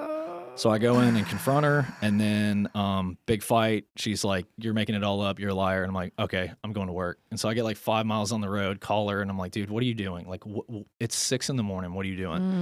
And then all of a sudden, this guy's voice comes through the f- car and just starts cussing me out. So I'm like, "This dude's in my house with my kid." So I flip a Yui, hauled ass back home, and I get to the house. I go to the door, confront her. I'm just, I'm, I, I don't even have words to express how I felt. So I end up taking a screwdriver, undoing the door, take it, take the door off, go in there. He's not Because they wouldn't open it. they, yeah, wouldn't were open it. trying to get it. Okay. So Yep. Your yeah, house. my house. Oh, boy. so I so I take the doorknob off. By the way, I have video of all this. So Mm-hmm. um, everything I say, I have either video of this, paperwork of this. Mm-hmm. I have evidence for all this. And I'm not just blowing smoke up your ass. Just You were story. acquitted, actually. So wherever was- this is yeah. going, he was acquitted. I was acquitted. legally. So I think it's um, important. I don't for know the that- yeah, audience to know that. okay. But So- where he's going, yeah. yeah. Go ahead. Uh, so I go into the room. Uh, he wasn't there. She put him on three way call just to like I'm pretty sure to set me up. So words get you know going back and forth. Well, she threatens to go kill herself, so she goes and grabs Oh my my gun, which isn't the first time she's tried doing this. I had her Baker acted in 2021 because she cut her wrist to pieces with my beard trimmer. Oh my and yeah, and that was great. And then um, so I go in the room, basically tackle her onto the bed, pull the gun away. And then shortly later, my daughter wakes up, comes out, sits on the couch with me, trying to watch cartoons. She comes back out, starts throwing stuff, breaking stuff, gets in my face. So I record her because she's trying to leave. So this video is what saved me in court. So I start recording her. The moment I turn the phone off, she bum rushes me while I'm holding my daughter and starts punching me in the side of the head. So I'm covering my kid up as I'm getting punched to make sure she doesn't get hit. At this point, I call the police. You know, I stay on the phone for 15 minutes before they get there. They take me outside to get my side of the story. As I'm t- outside talking to the police, she's in the spare bedroom and just starts to commence to claw her neck and her chest with her fingernails. So they go in the house, they see marks on her, arrest me right in front of my kid. So I get put in jail for two days for domestic violence and battery charges. And uh, as soon as I get out, they slap an ankle monitor on me for a month.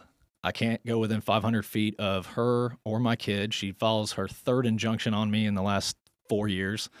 Uh, I can't talk to my kid, can't see her, can't know anything about her. Um, I lose my house. I lost all three of my jobs that day. Uh, a lot. She stole my car. She stole everything from birth certificate, social security card, passport, all my military awards, all my dive gear, all my military uniforms. um, she bleached my clothes, broke the zippers off my pants. Uh, you you name it, took it. And so, thank God for Heath, and they let me move in with him as I was getting through this. Had to get two lawyers, divorce and defense. Um, and then so been dealing with that, and then come to find out the moment I am like out of jail, she is already moved in with one of the guys she was cheating on me with with my daughter, and they live there now. So um, fight the defense lawyer. They dropped all the charges. We didn't have to step foot in court. State prosecutor was literally told my uh, lawyer said, I was like, what is the legal, what are the legal term? She said, it was like the too many discrepancies in her statement. And I was like, what did she actually say? And she goes, oh, that bitch lied. So dropped everything. And then now fighting the divorce. So I just recently was able to see my kid for the first time. I got her for Christmas and then uh, they kept her from me for another like 32, 33 days. Talked to her maybe two, three times. And then finally got her this past weekend when we hung out and had, you know, our two daughters together. So now I'm like trying to get her again like every other week. Um, Oh my god. But it's just been a fucking nightmare from hell. So, yeah. Nobody, I think. So, first of all, like, before we even get into that, talk to me a little bit about because I think that this is something that we don't talk about enough for men. Like, I was in an abusive relationship, mm-hmm. and to get out of it was probably the hardest thing I've ever had to do. I would go back. I would go back. I would go back. I would go back. Mm-hmm. I mean, you almost killed me. I would go back. I would go back. I would go back. Same. And me getting my kids, really, like I call it God. Mm. God saved my life because if I, I never had the strength to leave for myself. But when I mm. got those kids, I was like, holy shit, Yeah. I've got to get my life together. But talk to me about like how hard that is. And you have a child with this person. Like, I, obviously, at one point, you loved her. Like, this Oh, didn't, yeah. you know, it wasn't Well, like a, whole reason it wasn't. This is what I think people don't understand about abusive relationships. Is it? It's not like they're all bad.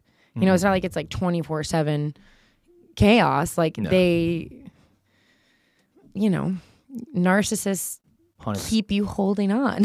Well, to go off that, and you they love bomb you, and then they discard you, Oh and then God. they. Mm. So that's that's what I'm sure you probably went through the same thing. So it's like, hey, you know, tell me if I'm wrong.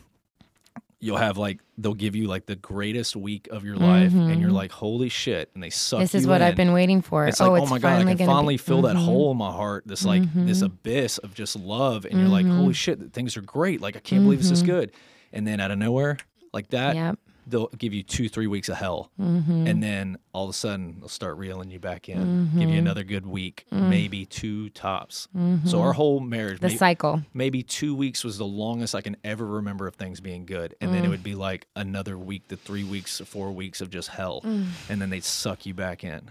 So So yeah, no, I've been there. Oh, honey, a, I've a, been there. It's a, yeah, it's it's a um, it's something I've, I've been reading more about. Is uh, they call it trauma bonding, yep. Trauma and bonding. I've never heard that before until recently. it's recently. chemical, dude.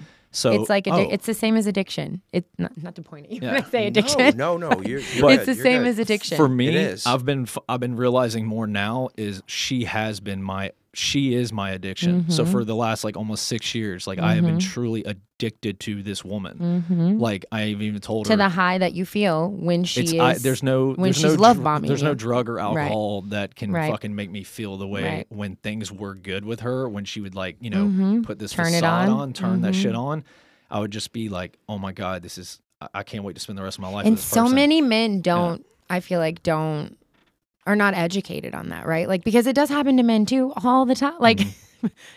they're narcissists aren't only f- male, you know, like there Yeah. are female narcissists too. It's just and- shitty Living people. proof, right Yeah. here. and so so rock bottom. So after that, you were done. Yeah. After that, that Well, was like the, rock moment- bottom. Well, the moment that was, I was the moment things changed. laying in a fucking jail, Yeah. going, "Why in Mm. the fuck am I here?" Mm. And Ugh, you know that.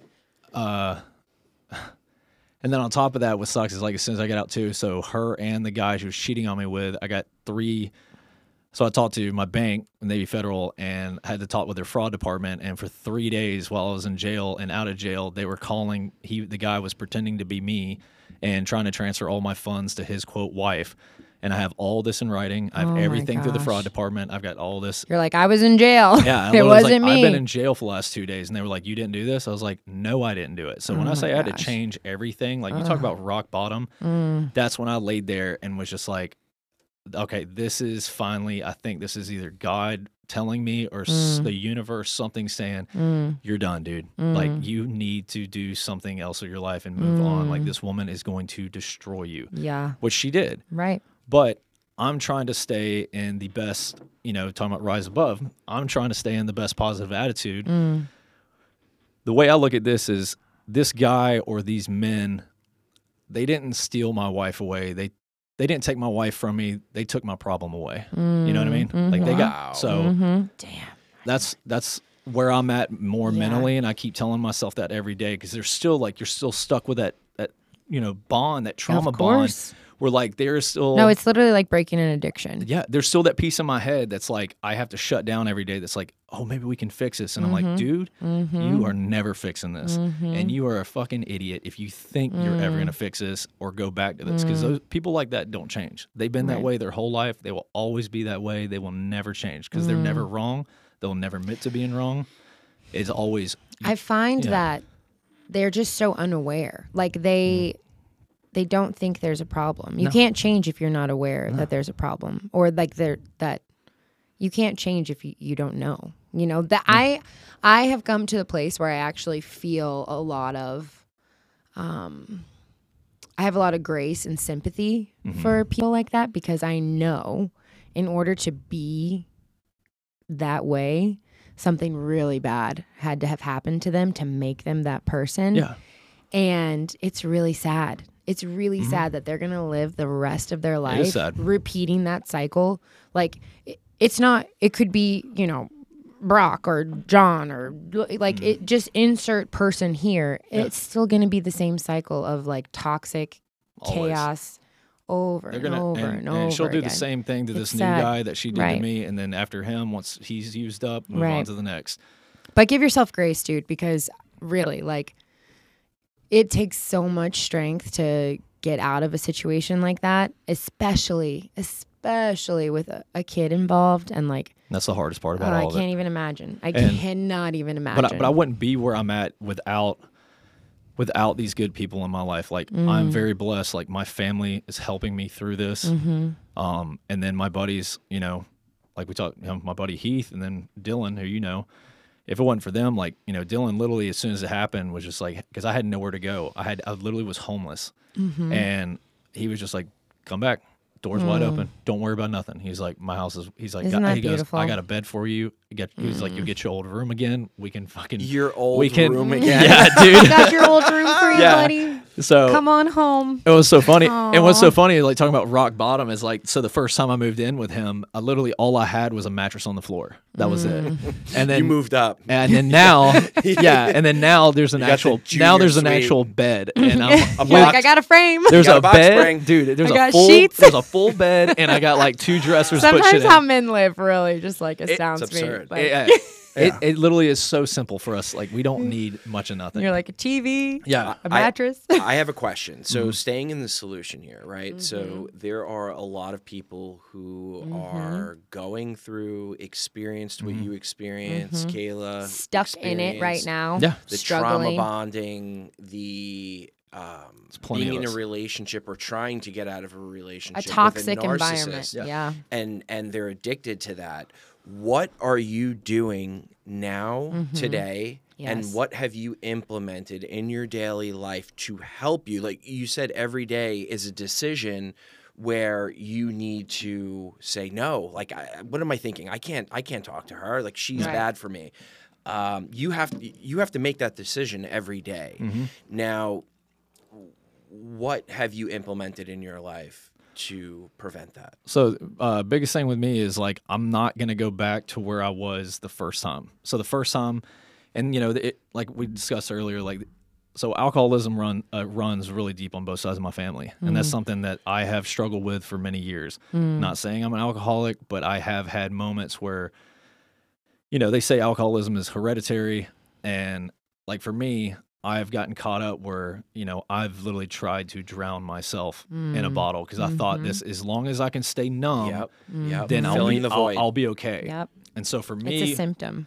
Mm-hmm. so for me, what has helped is, uh, and this is just my personal belief is you have to put your body through some type of physical, you know, wor- I mean, wor- work out. Do something. You cannot sit Endorphins. here. Mhm. Yeah. So my high Mhm. now is I go to the gym. So I lift. I go to the gym usually like You've twice changed it to something twice healthy. a day. So everything now is like I because I know I can easily go right back and just drink myself, drink my sorrows away, and be like, Mm-hmm. "Whoa, fucking is me." Everyone feels sorry for me. So Mm-hmm. me is just like I. My happy place is going to the gym. So Mm-hmm. I have to put my like I, I literally am like going to fight demons. So I go to the Mm. gym and work out for like two hours a day. Mm-hmm. Sometimes I do it twice a day, and uh, just and the only reason why I have that time right now is because of everything that's happened. I'm I'm you know lucky right now to have that time, but this has been the best build up for me to get back mentally. Mm-hmm. It's what you need right now. Everyone, so any anybody going through the same thing.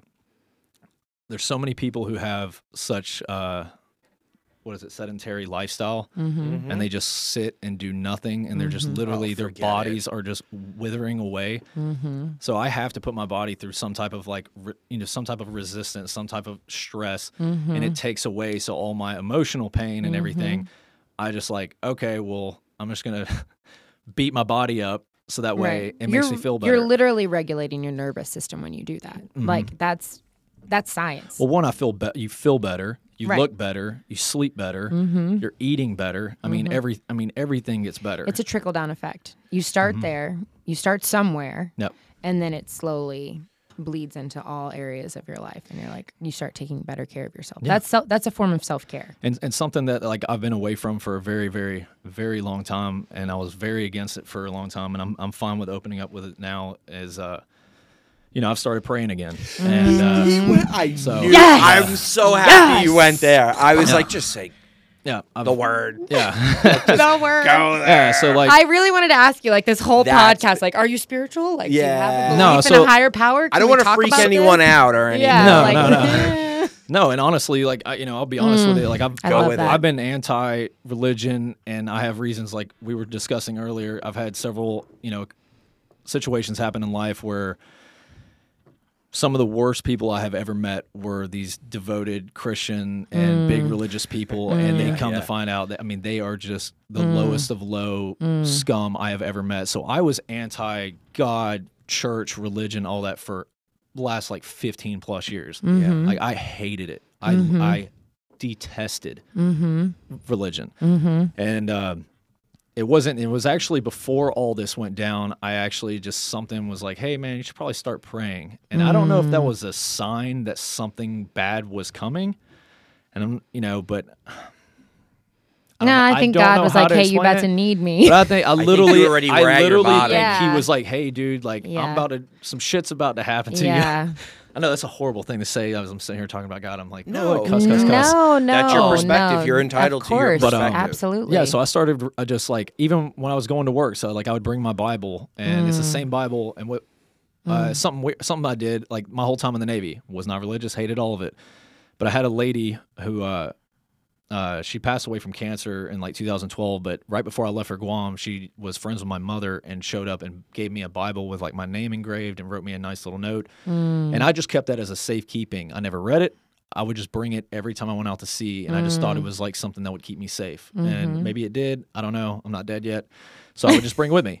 And then once all this, like before this started, you know, all this went down and mm-hmm. happened with my life, I, you know, I would sit outside the gym waiting on clients, and I would just sit and read and just have like a little devotional to myself. Mm. And the more I, did that, then things started opening up for me. Like I had clients who were just like, "Hey, can you start like working me out on the side?" I'm like, "Oh, not oh hell yeah, dude." Mm-hmm. So then I like started my own little side business there for a minute, and you know was doing really well with that, and it was awesome. It was starting Mm-hmm. to kickstart, and then you know once everything fell through, then I really turned myself to, um, started to pray more, and that's actually helped me a lot with uh, me- mentally, like Mhm. especially like because it, I can get real, my nerves will take over, and I'll start getting. I can get heated really, really quick, and then I Mhm. just like it takes me forever to calm down Mm-hmm. not that like I'm a, a violent or you know person, but like I'll just by myself, I just start you know, you Yeah, just, I yeah. just want to, oh, you Yeah. just get so angry. That's why I But- punch people. Yeah. so you get that out I that totally way. get so it. it's Yeah, great. no, yeah. yeah. And uh, so I can't punch people, um, even though I would love to. We're gonna have you come to the gym. Yeah, Anytime so- you want to come to the gym, you can come Per- punch perfect. some. Yeah, I'd love to You can punch a bag at least. Yeah. So I don't know if I want you to punch me, but No. You could punch me. yeah, you can punch Kevin. Absolutely, we're gonna arrange that. Well, yeah, I need to do that. I, well, I, I used to do like in high school and uh, college. I kickboxed for a while, and that was always the greatest thing ever. And It's I- such a good release, right? Mm-hmm. It was the greatest release in the world. It was so much fun. And uh, yeah, you I get- all, I think all kids should be in martial arts. Like not to go off on a tangent here, but I do think it is so good. Can't agree more. To have that self discipline, that self respect, it gives an inner confidence that Mm-hmm. like kicking a ball doesn't give. It's not the same, you know. Uh, like knowing that your body can protect you. Yeah. I guess. Anyways, if I say her name in front of Lumi, because she was coaching Lumi for a little bit. I know. Lumi I'm gonna bring it back bit. soon. and uh, she went to kids judo with Yeah. With Coach Kayla. So anytime I say Kayla's name, she's like, "Who?" I'm like, "Coach Kayla." She's like, "Okay." like she's very disciplined with That's Coach. great. Kay- It's so funny, but yeah, But I do like- want to say, I love that. First of all, no one ever. I don't know many people that have ever gotten in trouble by opening their Bible. Right? Like this is mm, this is like a good this like working out, reading your Bible, praying. Like religion is man made and that's broken, but faith is a very personal thing and it's very.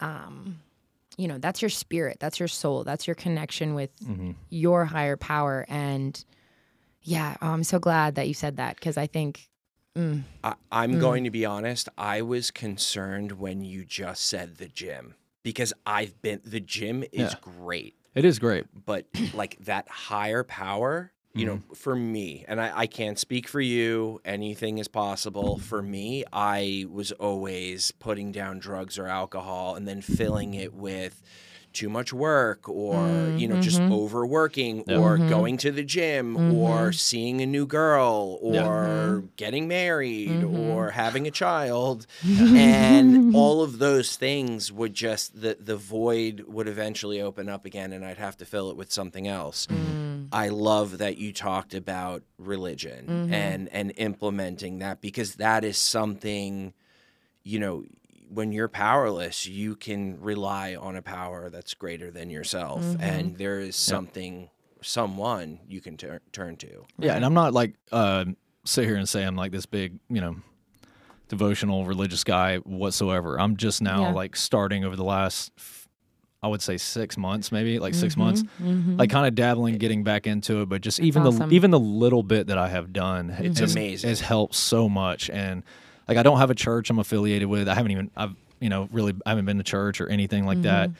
I still struggle with that because like I just I feel like I get way more out of doing your own devotional thing or like being around like even back in the day, you know, when I was a kid or high school, you know, you had a certain group, and I would get way more out of being around like a smaller group of individuals who all are like like minded, and we can like go off each other, vent to each other, tell each other, you know, what are you going through, talk about, you know, what they're experiencing with, with God and how, how he's affecting his life or her life, etc. Mm-hmm, than mm-hmm. going to, I just don't like big churches. I don't know. I just think mm. there's so many fake people in that. Mm. And man. to go back to you about what I was telling you about my brother and Yeah. my Yeah. brother, my brother is one of the main reasons why I turned against God and church completely mm. as a whole is because of him and what he did to me and my dad. Explain uh, to to Kayla. who- Okay, who so- if you if you feel comfortable. Yeah, of course. Only if you so, feel comfortable. Yeah, well, I mean, we don't speak or seen each other in ten years, so I, yeah, I'll talk Mm. about it. Uh, so yeah, he, my brother married a preacher's daughter, and the his father-in-law is like the head of a big church out in Alabama. Mm-hmm. And um, my uh, so in 2013, my dad got diagnosed with throat cancer, and so my dad Mm. Sorry. Mm. never smoked, never dipped, never nothing, right? Um, always took care of himself, worked out. Like Mm-hmm. he's still this day, he's 65. He's still he runs two businesses, lifts every week, and does boxing classes. So he's Mm. always taking care of himself. Um, but when he got diagnosed, my brother shortly after that, uh, so February of 2014 was the last time we ever saw him. So he came to visit my dad once while he was going through. So he had a stomach tube put in.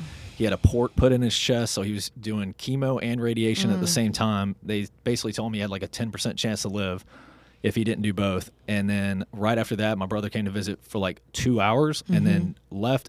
Never saw him again. And to this day, he's got like, excuse me, I think he's got like three kids now. I have no idea any other names. Oh Never met goodness. him. Mm. My my father has But no he's idea. like super religious. Your your brother? Uh, up to me, I, it's a, that's a cult. That is not religion. Yeah. That's not that's not faith. That's not. Well, that- that's yeah, a, that's, that's a not cult. like- that's not a full-blown Christian- Cult. Christians don't do. If you're if you're Yeah. really a Mhm. Christian, Yeah. or anything for that matter, like you don't do that to family, Mm-hmm. especially family that's been there for you and done everything for you. Especially like my dad, who would literally did everything for him, Mm. and just a treat like that. I just don't know anybody that's to me that's the lowest of the low. You're gonna Mm. abandon your own father Mm-hmm. when he's been told he's diagnosed with cancer and is dying, and you're just like, Mm. all right, bye, see ya. yeah. And So- then and then never call to check to see if he was ever okay. Never asked to see if he was alive. And Mm. Yeah, that would leave a bad taste in anybody's mouth. yeah, so it left a horrible taste in my mouth. Yeah. Yeah. And yeah, so so these actions shied you away from big time. the, the church and, and Hate it. religion and but i think also too very important and a takeaway here is okay yeah like you're not ready to go into a church but you're implementing these small Yeah. things into Yeah, your life right. easy does it little Right, little at a time like right. you don't need to change you don't need to be poster boy uh, Right. you know And uh, also, like, there's no perfect people. Like, it doesn't. It's not a Exactly. like No. that's yeah. I mean, everyone. I go to church regularly. We Mm-hmm. we're pretty. I'm very active in my church. My kids are. You know, we were just at. I was at a Bible study before I came here, Oh, okay. actually, but yeah, like that's the number one. I used to feel very um, really self-conscious when I would go to so I am a part of a small group. We I go we go to a pretty big church my- and like to become more involved we started I started going to a small group and it was all families with young children. That was the group. So I don't know if you know any I adopted my kids. I like became a mom overnight. So I had no mom friends when I became Yeah. a mom. I didn't know what the hell I was doing. I still don't really know what the hell I'm doing None but of us do. right. I know that now. Yeah. but i was her first mom friend He has better hair than most of the moms, including me. yeah, yeah, he does. Look at that. But I used to feel so self conscious because I'm like the only single mom there. I'm like, and I just thought that they, they were all these perfect, you know, like Mr. Rogers mm-hmm. sweater wearing, like grew up in the church, like have no problems, life is perfect, Mary Poppins mofos, you know? Mm-hmm. And it's just not true. Like, No. it's not true. There's no perfect people. They all have their own flavor of sin and drama and toxic and chaos and whatever you want to call it. And like once I realized that, I was able to be more vulnerable and really just show up as myself. Mm-hmm. And lucky for me, like they're good Christian people who they just love me. Like they don't That's awesome. they don't care. And I know that you'll find that too, but that's one thing I think I love that you're praying. I love that you're in your Bible. I love that you're open to it. I love that you're going to the gym. And I think that's such an important, those two pieces are so important. And we've talked a lot about them with other people. And you touched on it earlier. And I hope you continue down that path of like finding your tribe. Like mm-hmm. to be human is to need connection. Like we don't grow by Isolating- ourselves. isolating yeah, yourself. isolated. Yeah. We which, just I, don't. I've done that, and it's the We worst. all It's the worst thing ever. Because Yeah. Mm-hmm. you get sit there and you get in your own head, and there's no worse place I'd rather be than in my own head. Mm. It's literally hell to me. I hate it. You just sit there and you're just running Mm-hmm. thousand miles an hour, all these different scenarios. Yeah. it's horrible. Yeah, it is. We've all been there. No, So if there was someone in your shoes Mm-hmm. listening to this podcast right now, let's say Josh six months ago or even a year ago, Mm-hmm. when shit started hitting the fan with you and your ex, Rock bottom. rock bottom, Rock bottom, Josh. what advice would you give them? Oh man. Um biggest thing is just try to if you do have them in your life, you know, reach out to the people that love you, you know, confide in them. Um just know that you're not alone. That's the biggest thing. Know that you're not alone. I know especially coming from me, you feel like why has this happened to me? I'm the only person this is happening to. Mm-hmm. You're not. You're not the only person. You're not the first. You ain't the last. Mm. And there's plenty of people going through it at the same time. Um, don't just sit and stay inside. Go do something. A- mm. anything. Biggest thing, like we we're talking about, pr- prayers helped me tremendously. Mm-hmm. And now not doing it, I, you know, I try to do it every day.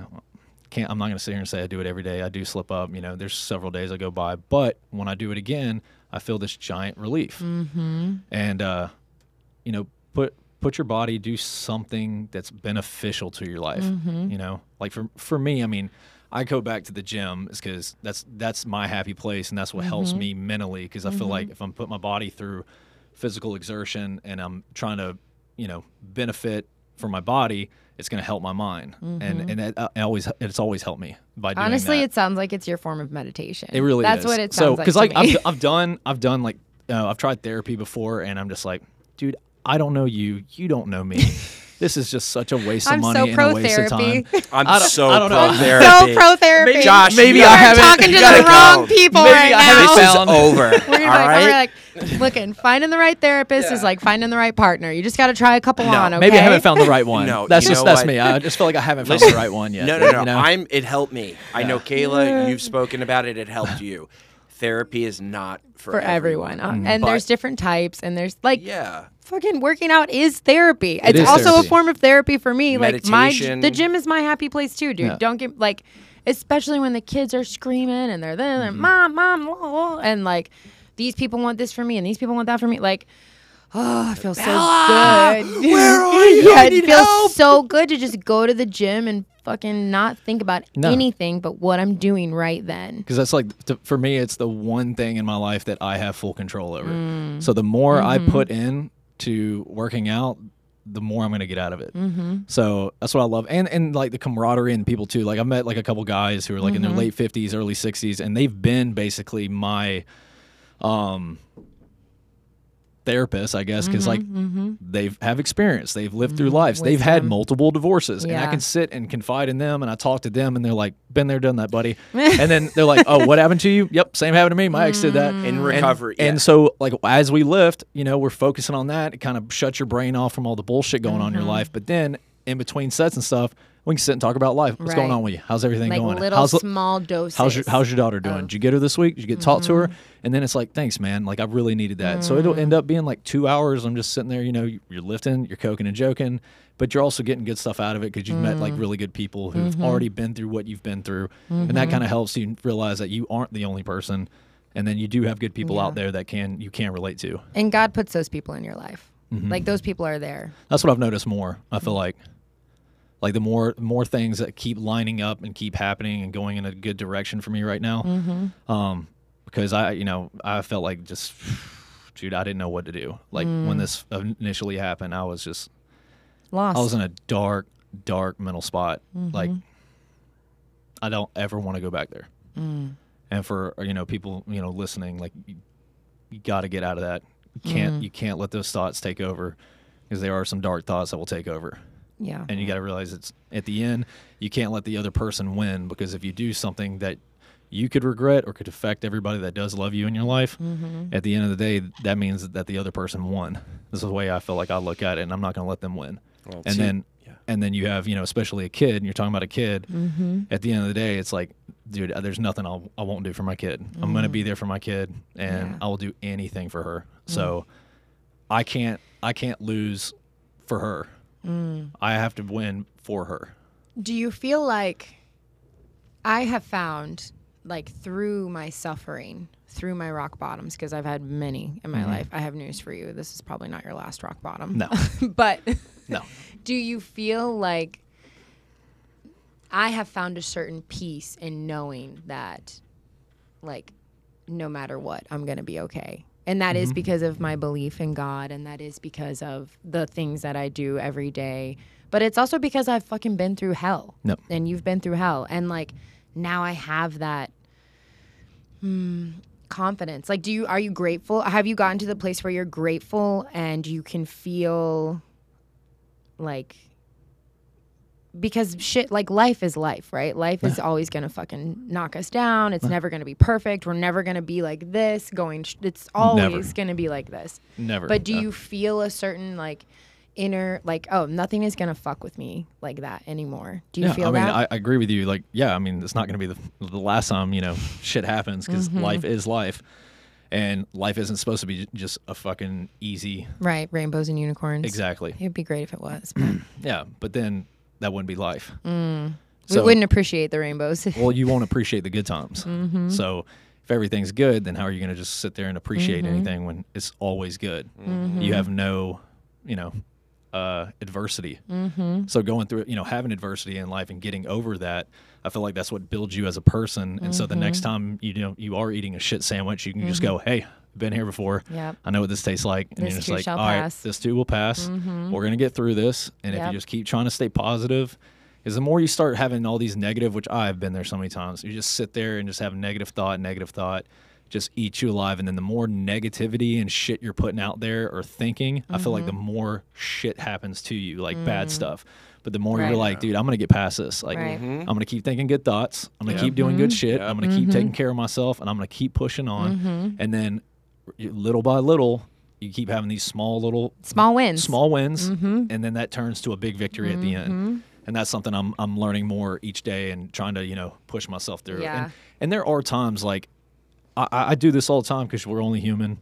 You're gonna have those lows. It's gonna hit you. Like I have days I wake up and I'm just like, dude, I don't want to fucking be here no more. Like, Mm. what am I doing? Like this, Mm-hmm. just everything is just miserable. Like, fuck life, fuck all this. Mm. And then I'm like, quit being such a bitch and moaning. Like, dude, go do something. Go outside. Don't talk to yourself like Go. that. I just want to give him a hug. Uh, go- Oh my god. Well, like what else is like, uh, like I'll go for even like a walk. Like I'll go to the beach, go go for Yeah, a walk, and mhm. like Get I don't know, outside. get outside, Yep. get in the sun. I don't know, get some vitamin D.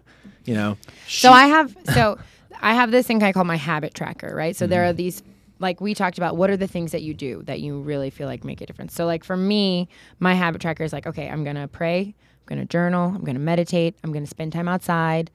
Um, oh, I do my cold plunge. I have like I actually have a lot of habits now that I try to do every day, but it started with like, okay, I'm gonna be outside, I'm gonna meditate, I'm gonna journal, and I'm gonna pray. Like those are the four things. Like, okay, if I do these things every fucking day and I commit to care for myself enough, to love myself enough to do these things, my life gets better as a result. Like my view of life, my peace, my joy, my presence, my like my ability to deal with the shit mm-hmm. gets so much better. So yours is gym and pray. Is there anything else that like if you if you know like you know, oh my god, shit's hitting the fan. I need to fucking okay, I need to pray. I need to th- like what what are the like are is there anything else that you big really feel like uh, calling. Yeah.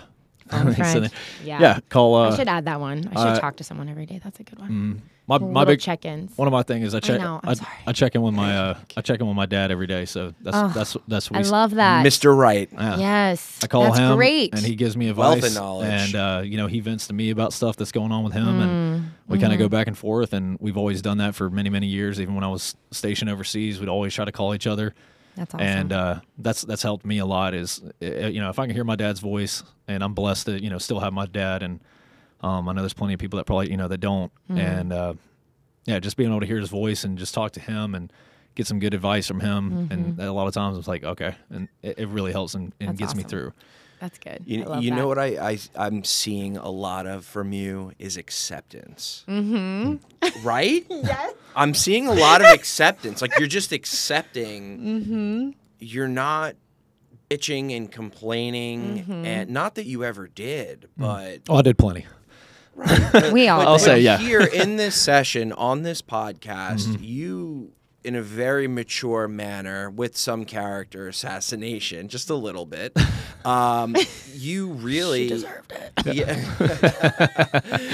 you it seems like you've accepted a good amount of this. And and part of that acceptance is we opened with it. You drove 24 hours to go see your daughter. Like Yeah. in total, there and back because she wasn't willing to meet you halfway.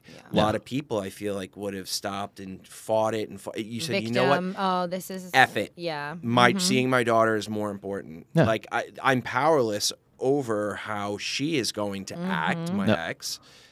I want to see my daughter. I need to be a father in her life, mm. and you did it. I love it. Mm-hmm.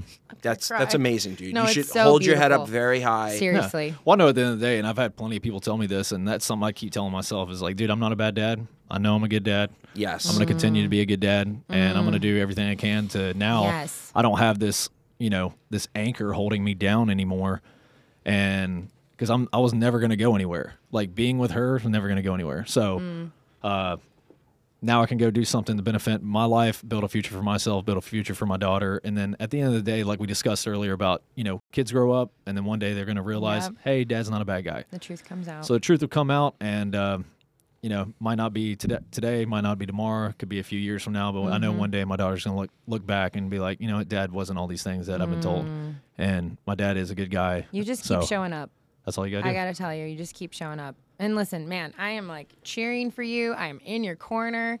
I just met you like an hour ago, but I'm on Team Josh. I appreciate and it. And I don't. I'm not gonna push you, but I just want you to know if you ever want to go to a big church, you're more than welcome to come with my family and I. I'd love to. Like, I, I'm love not, Park yeah. Ridge. It's a beautiful place. Lots of broken people, but Yeah, I'm not. I'm not completely against it. I would definitely do it. I just, you know, I think it's just trying to find, you know, trying to find the right one yeah. and the right and the right people just to be around. Well, you're doing all the right things. I'm so glad that you came on the. No, I can't- the I can't thank y'all enough. Thank This is- so this has been so much fun. Thanks for opening up. Thanks Yeah. for being vulnerable. I love this. Thank you. Thank for, you, Josh. Thank No, you for being. Thank y'all. Thank Yeah. you so much, and and best of luck. Yes. You know, going back into the Navy. I'm gonna be checking in. Don't- I'm don't gonna be like, you- Kevin, how is he? Tell don't, me. Don't you feel so safe with like him on the front line fighting Yeah, for us and protecting our Yes. Also, thank you for your service. Yes, thank Appreciate you for your service. Uh, Yes. For your service, yes. Mm-hmm. Even though your taxpayer dollars went to a bunch of dumb shit. All right, Josh. Well, thank you again. Thank All right. you.